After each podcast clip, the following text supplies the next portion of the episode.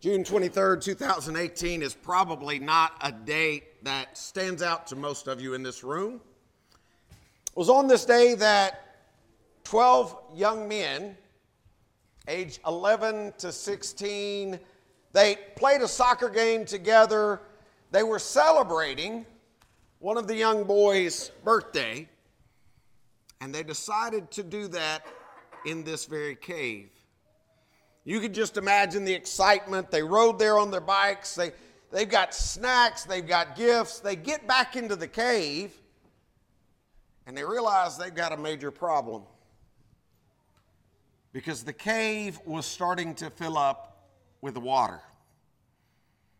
And some of the boys did not know how to swim. So they left the gifts behind they scattered to the very back of the cave to a, a place called Pattaya Beach, a place that they knew from experience was a little higher in elevation. And there they began to wait.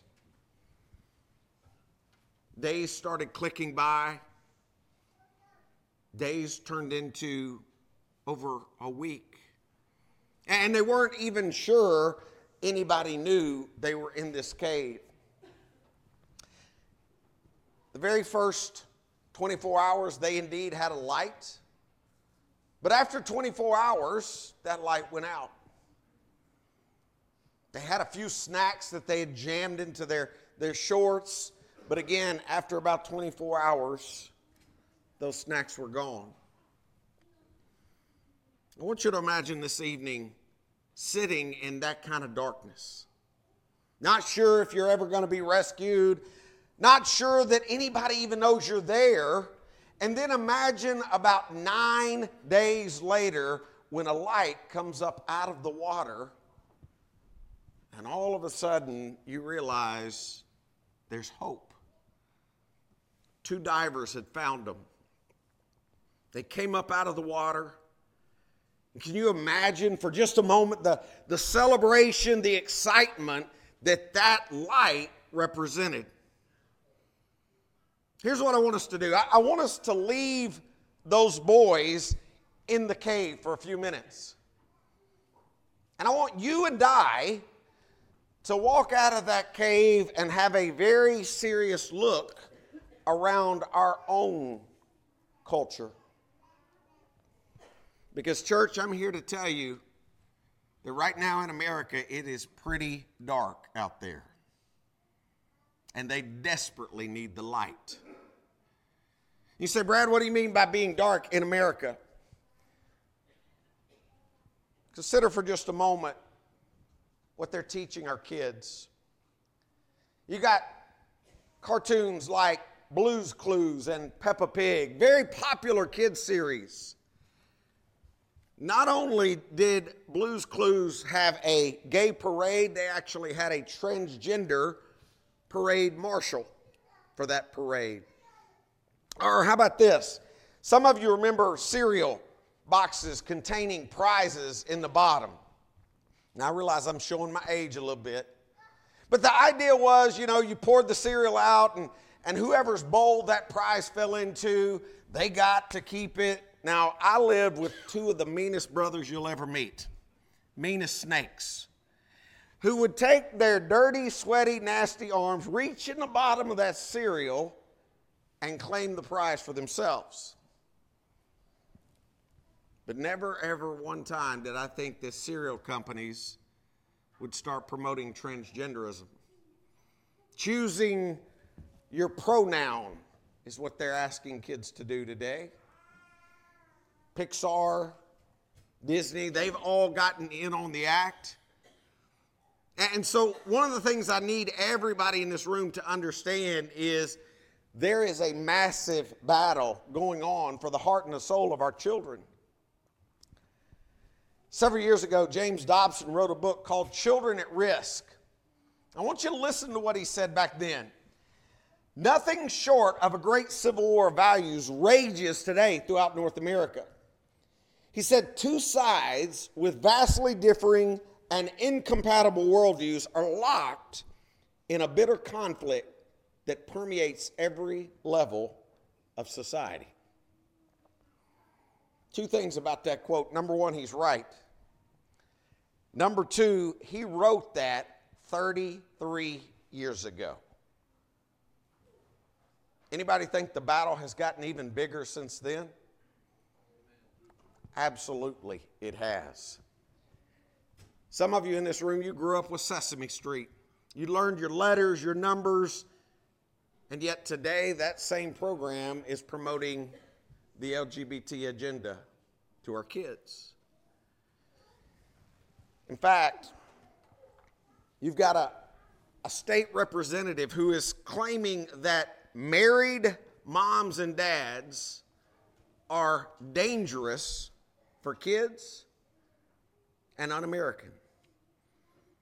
And folks, stop and think about that. When you've got, I don't care what political party they are, but when you've got a politician who is saying that married moms and dads are, are dangerous and un American, that ought to tell you a little something.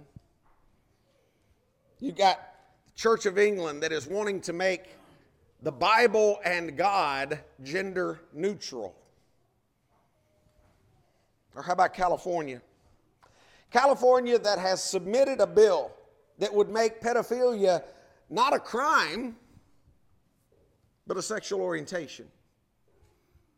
Now, that intrigues me a little bit because I, I, keep my finger on the pulse of culture.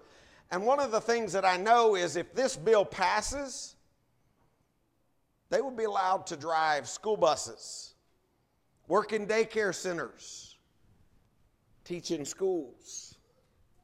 Because after all, that's just their orientation. Or how about Facebook? Promoting the idea that there are 59 possible genders out there. And my question would be why stop at 59? Or Drag Queen Story Hour that is being used to promote this perversion to our kids. And by the way, if you don't think this is coming to Tennessee, it's already been here. Three times in Clarksville, by the way. So I'll say again, I think there is a massive battle going on, and Satan is coming after the hearts and the souls of our children. If you have a Bible, flip over to 2 Timothy chapter 3 with me, and let me kind of set the stage for where we're at in the Bible. 2 Timothy, we believe, is probably one of Paul's very last letters. He is in a dark, dank, nasty prison in Rome. He is towards the end of his life. He's writing to this young man who he has been mentoring to for quite literally decades. Look at what he tells Timothy.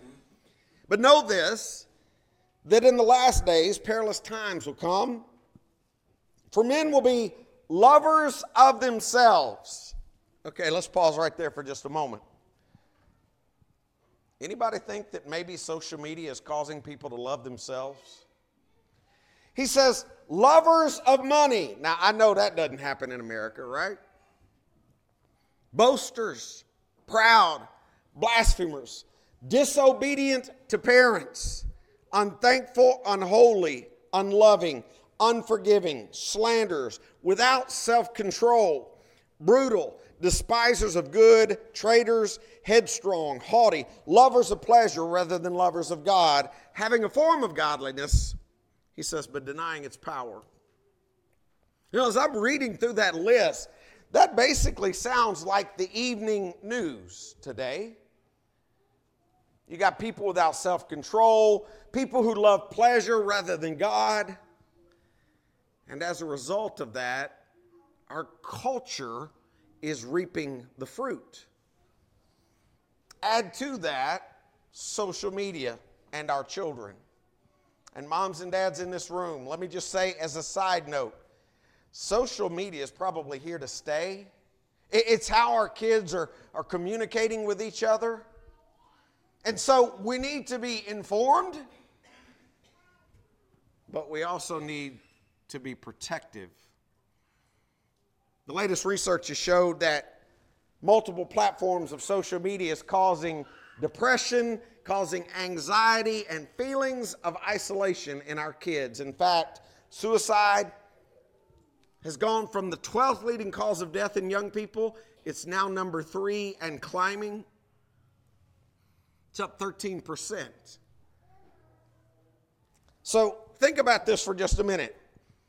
Our kids are feeling more depressed, more isolated, more of them are killing themselves. And oh, by the way, Harvard University, a school that was started, by the way, to teach the Bible, just recently hired an atheist as their head chaplain. Wrap your hands around that one for just a minute. Guy who doesn't even believe in God. And yet he's going to be their chief chaplain? What does the Bible say? Proverbs or Psalm chapter 14 verse 1, the fool has said in his heart, there is no God. They are corrupt, they have done abominable works. There is none who does good. The Bible speaks about people who don't have any belief in God. And it doesn't mince any words at all. Flip over with me to Romans chapter 1. We had read for us just a moment ago a portion of chapter 1. I want you to pick up with me in verse 28. Paul, here writing to the Christians at Rome, he says, Even as they did not like to retain God in their knowledge, God gave them over to a debased mind to do those things which are not fitting, being filled with all unrighteousness, sexual immorality, wickedness, covetousness, maliceness, full of envy, murder, strife, deceit, evil mindedness. He says they're whisperers, backbiters, haters of God violent, proud, boasters, inventors of evil things, disobedient to parents, undiscerning, untrustworthy, unloving, unforgiving, unmerciful, who, knowing the righteous judgment of God, that those who practice such things are deserving of death, not only do the same, but also approve of those who practice them.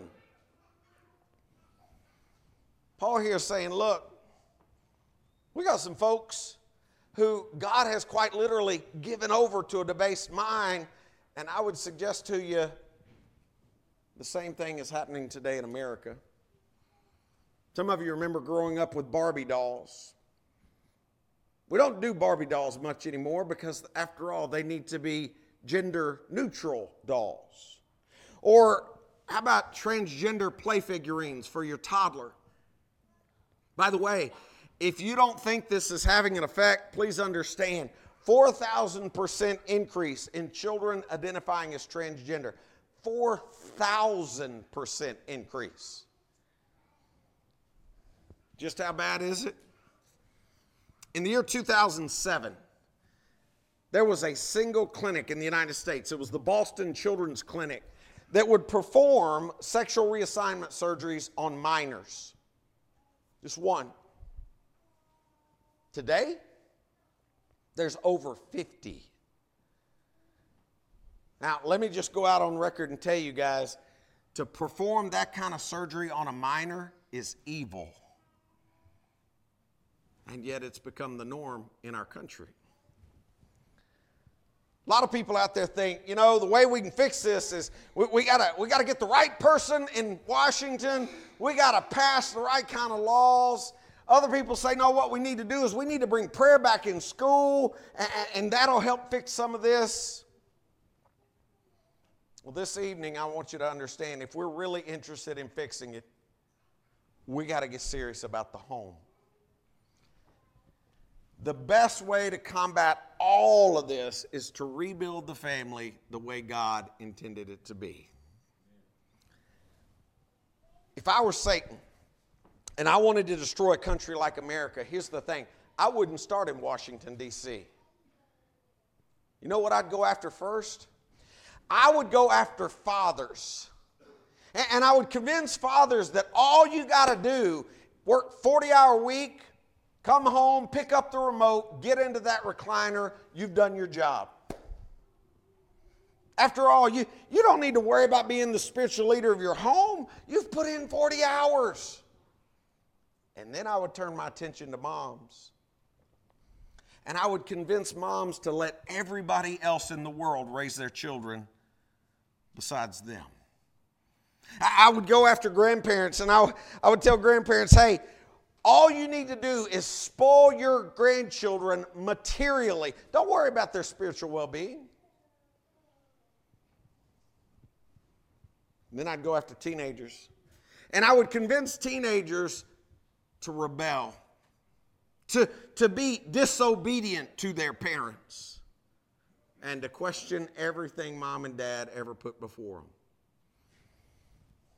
And then I would make sure that pretty much as a culture, most people believe they were pretty good. Folks, if I could do that, I don't need to go to Washington, D.C., because I've already got you. I need you to understand this evening a child born in, in America today has the very real possibility of watching the demise of the Church of Christ in this country. Now, make sure you didn't put something out there that I didn't say. I understand the church is going to continue until Jesus comes back. Amen? But we're not guaranteed it's going to be strong in America. In fact, it could be a remnant in America. You say, Brad, why would you say that? Well, let's put, let's put some numbers to it.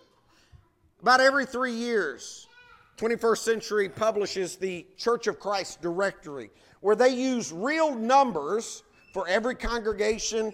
You'll notice back in 2006, we were sitting at 1.24 million. By 2009, we dropped to 1.20. 2012, 1.18. 2015, 1.15. 2020, 1.09. By the way, that's before the COVID hit. Anybody see a trend? Folks, on average, we're losing 10,894 members of the Lord's church every single year. That is 29.8 a day. You say, but still, Brad, why, why would you say that a, a child born today could see the end of the church in America? Let's do the math. So let's say there's 1.09 million members of the Lord's church as of 2020. But we also know we're losing about 10,894 a year. Which, simple math, you just simply divide those two, and here's what you come up with. Folks, unless we get serious about the home and about our church family in 100.4 years, it'll be a remnant here in America. And here's the thing most of you in this room, you know it because you've watched congregations already starting to close their doors. How could it happen? Well, maybe it's because baptized children, they, they believe that they're good, and then they basically come up out of that water and they spend the rest of their lives living in the world. They never put on the new man. Because after all, they, they view Christianity as just something you do once or twice a week. It's like checking off that box.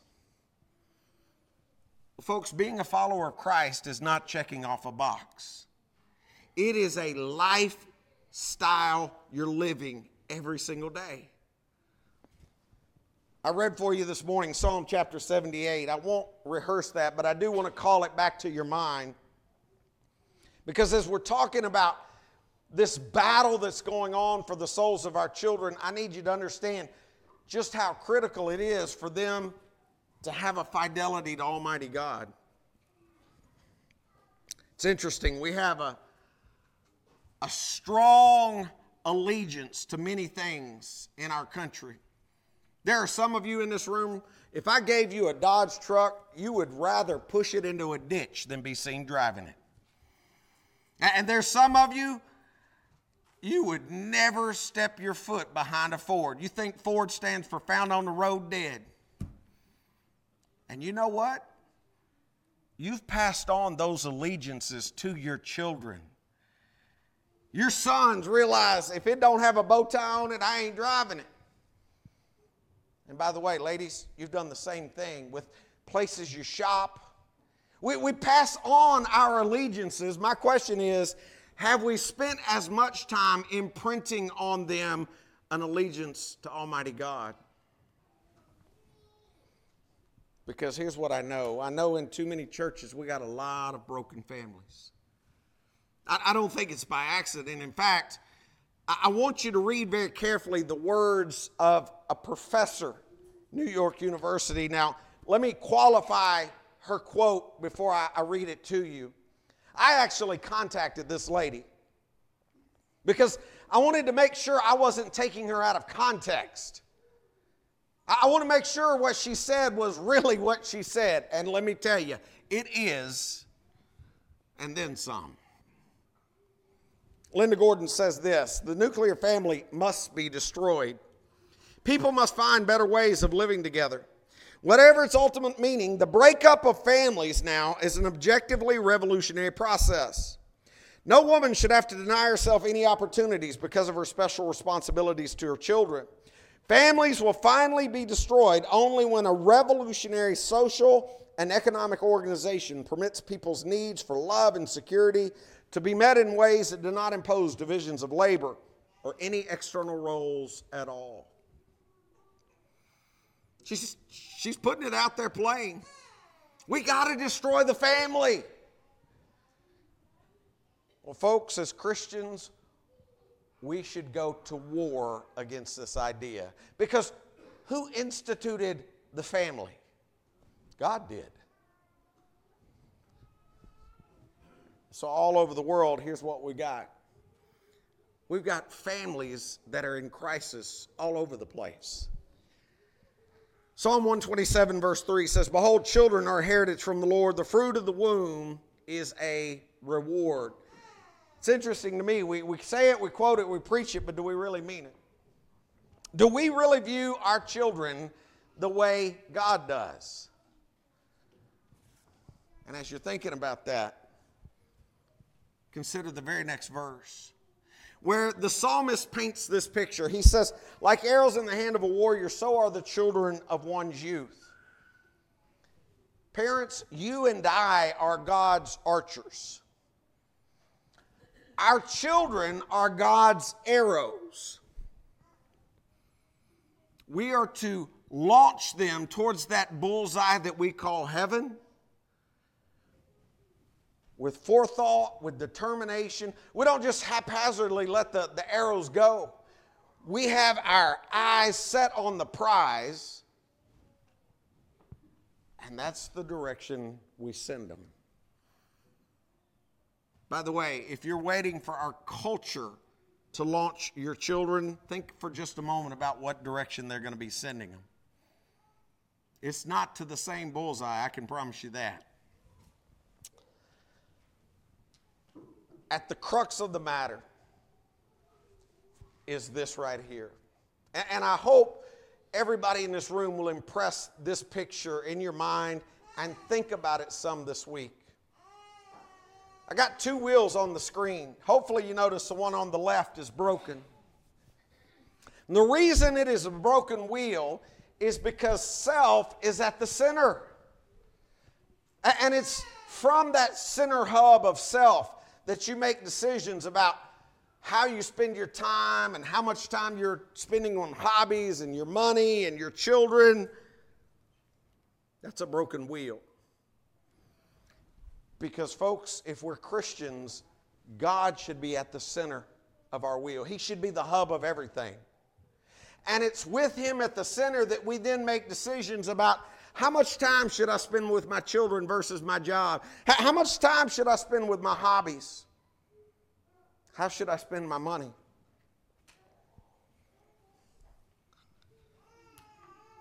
We did a, a, survey not too long ago at Focus Press. Actually, my elders asked me to teach a class to the millennial generation.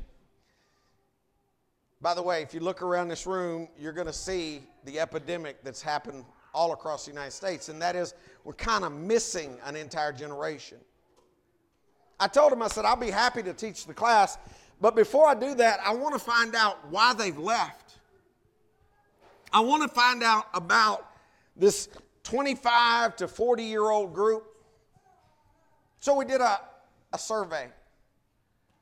And I asked them questions like How much time do you spend actually reading the Bible outside of Bible class, outside of the church?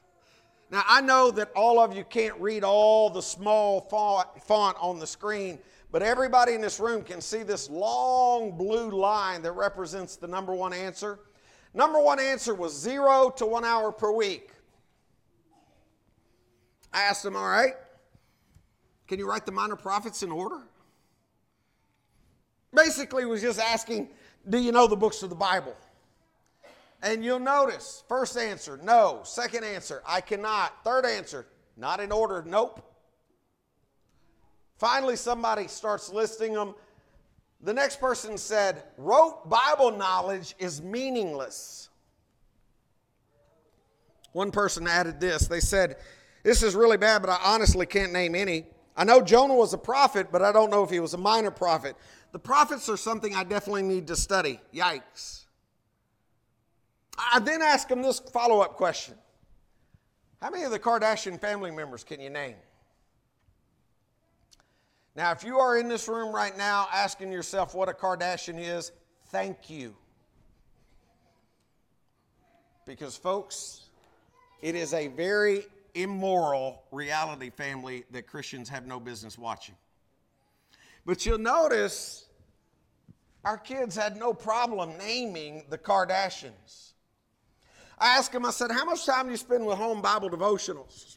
The number one answer we honestly don't have Bible devotionals at home.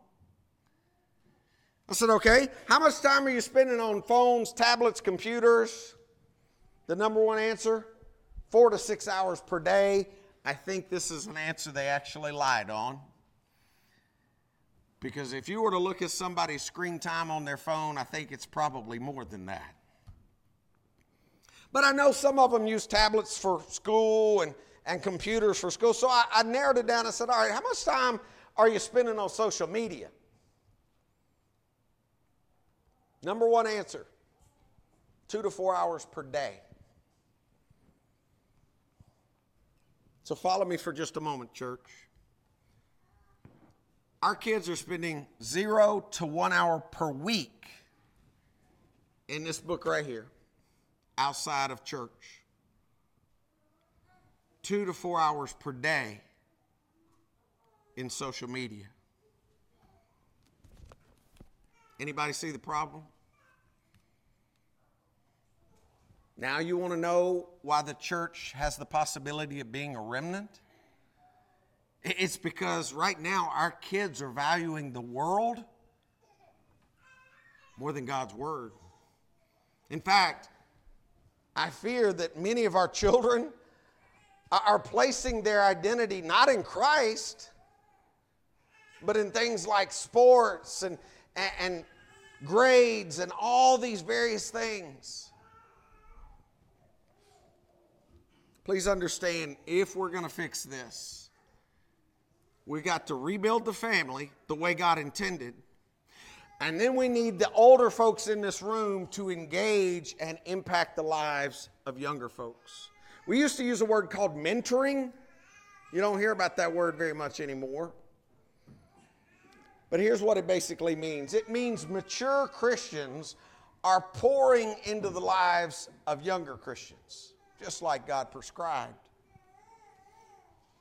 If we're going to fix the leak, ultimately, we got to view children the way God does and we have to teach and disciple them.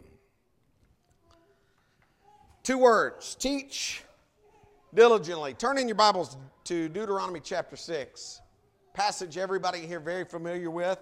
Deuteronomy chapter 6, starting in verse 4, the Shema. Hear, O Israel, the Lord our God, the Lord is one God. This is the very first passage that Jewish children memorize. And you'll notice he then begins this long set of instructions to youth ministers.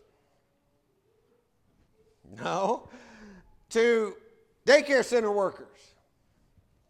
Nope. School teachers. Who's he talking to? He's talking to parents. And notice what he says You shall teach them how? Diligently. Now, I'm going to step on my own toes for just a minute.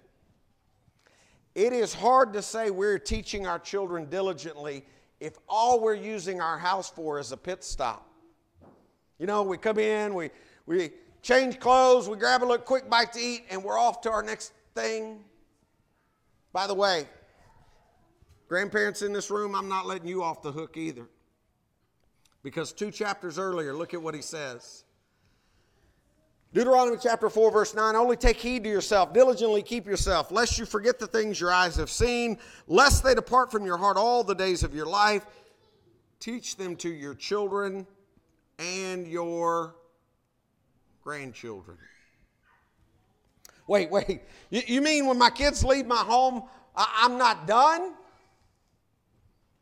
Oh, that's what Satan wants you to believe.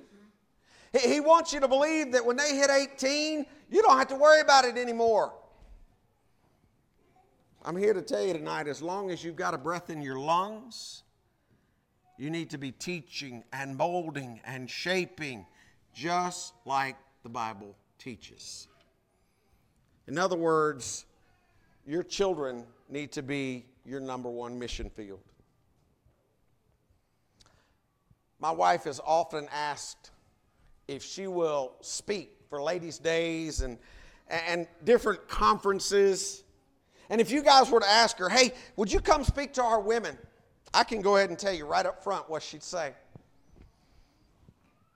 She would look at you, thank you for your invitation, and then she would turn you down flatly.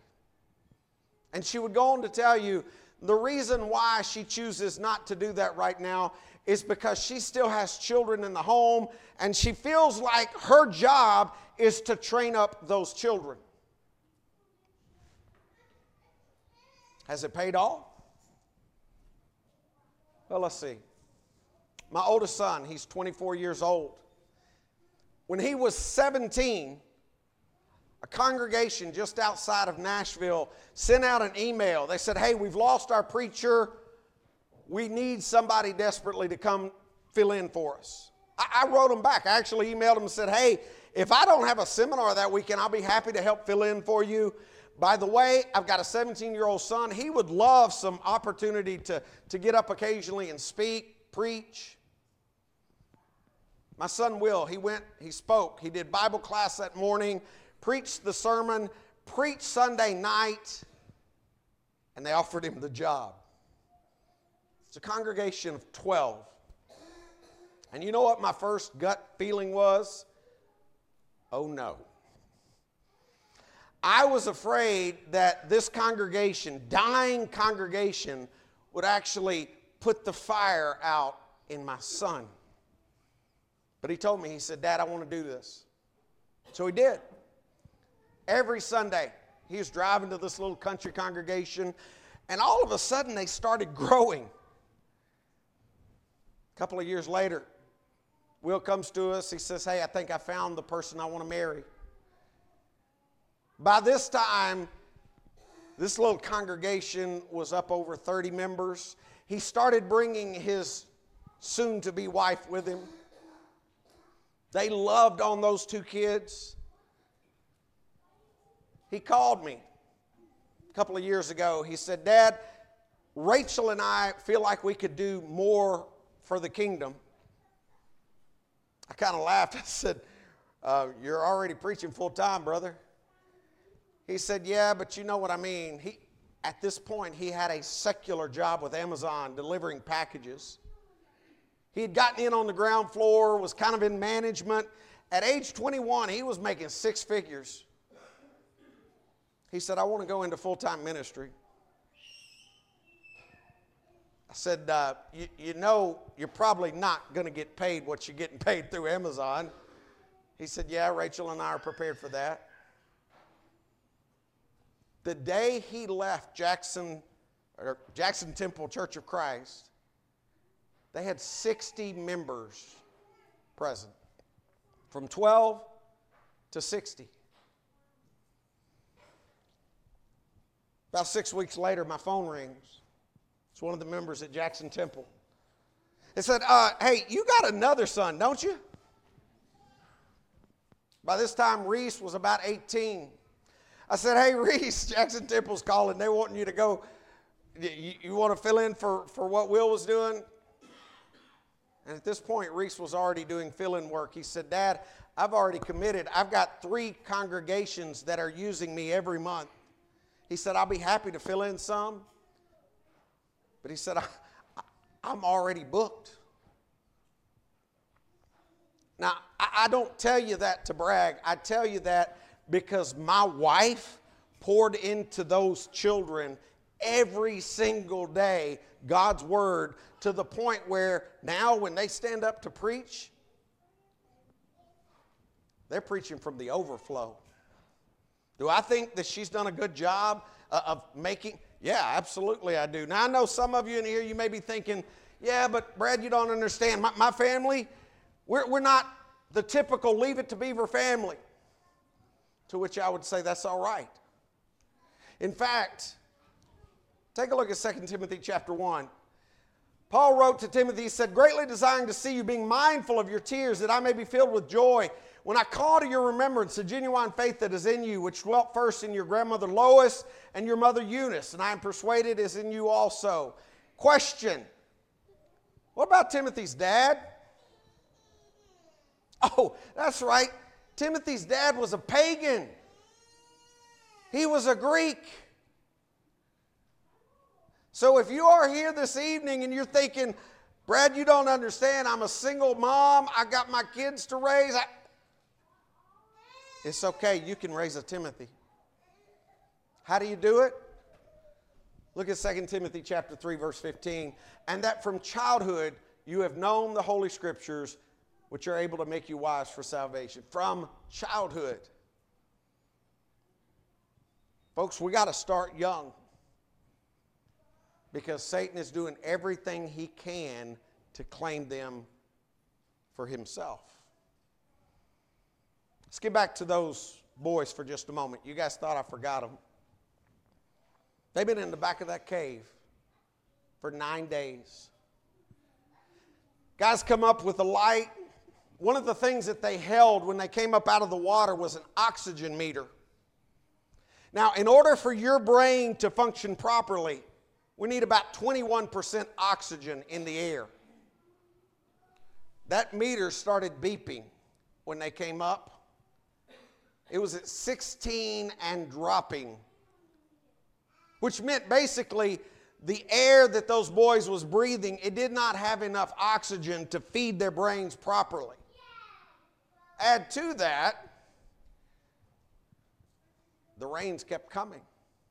And you say, but it's okay, Brad, because, you know, the, the, they found them, they, they'll get them out. Yeah, let me make sure you understand those were Navy SEALs, and it had taken them six hours to get to them. Some of those boys didn't know how to swim. And the monsoon rains, the monsoon rains kept coming, and they knew that if they didn't make a decision to go, it would be October before they could get back to them. And they wouldn't be doing a, a recovery at that point a rescue, it would be a body recovery. So they made the decision to go after him. And I can stand before you this evening and tell you 18 days later, all 12 boys and their coach made it out alive. It's one of the most dramatic rescue stories of all time. If, if you haven't watched one of the documentaries, there's at least two that I'm aware of out there. It, it's quite literally, it was a, a medical First, they actually put the boys to sleep with ketamine, put scuba gear on them, and had a SEAL, Navy SEAL, float every one of them out. It's incredible.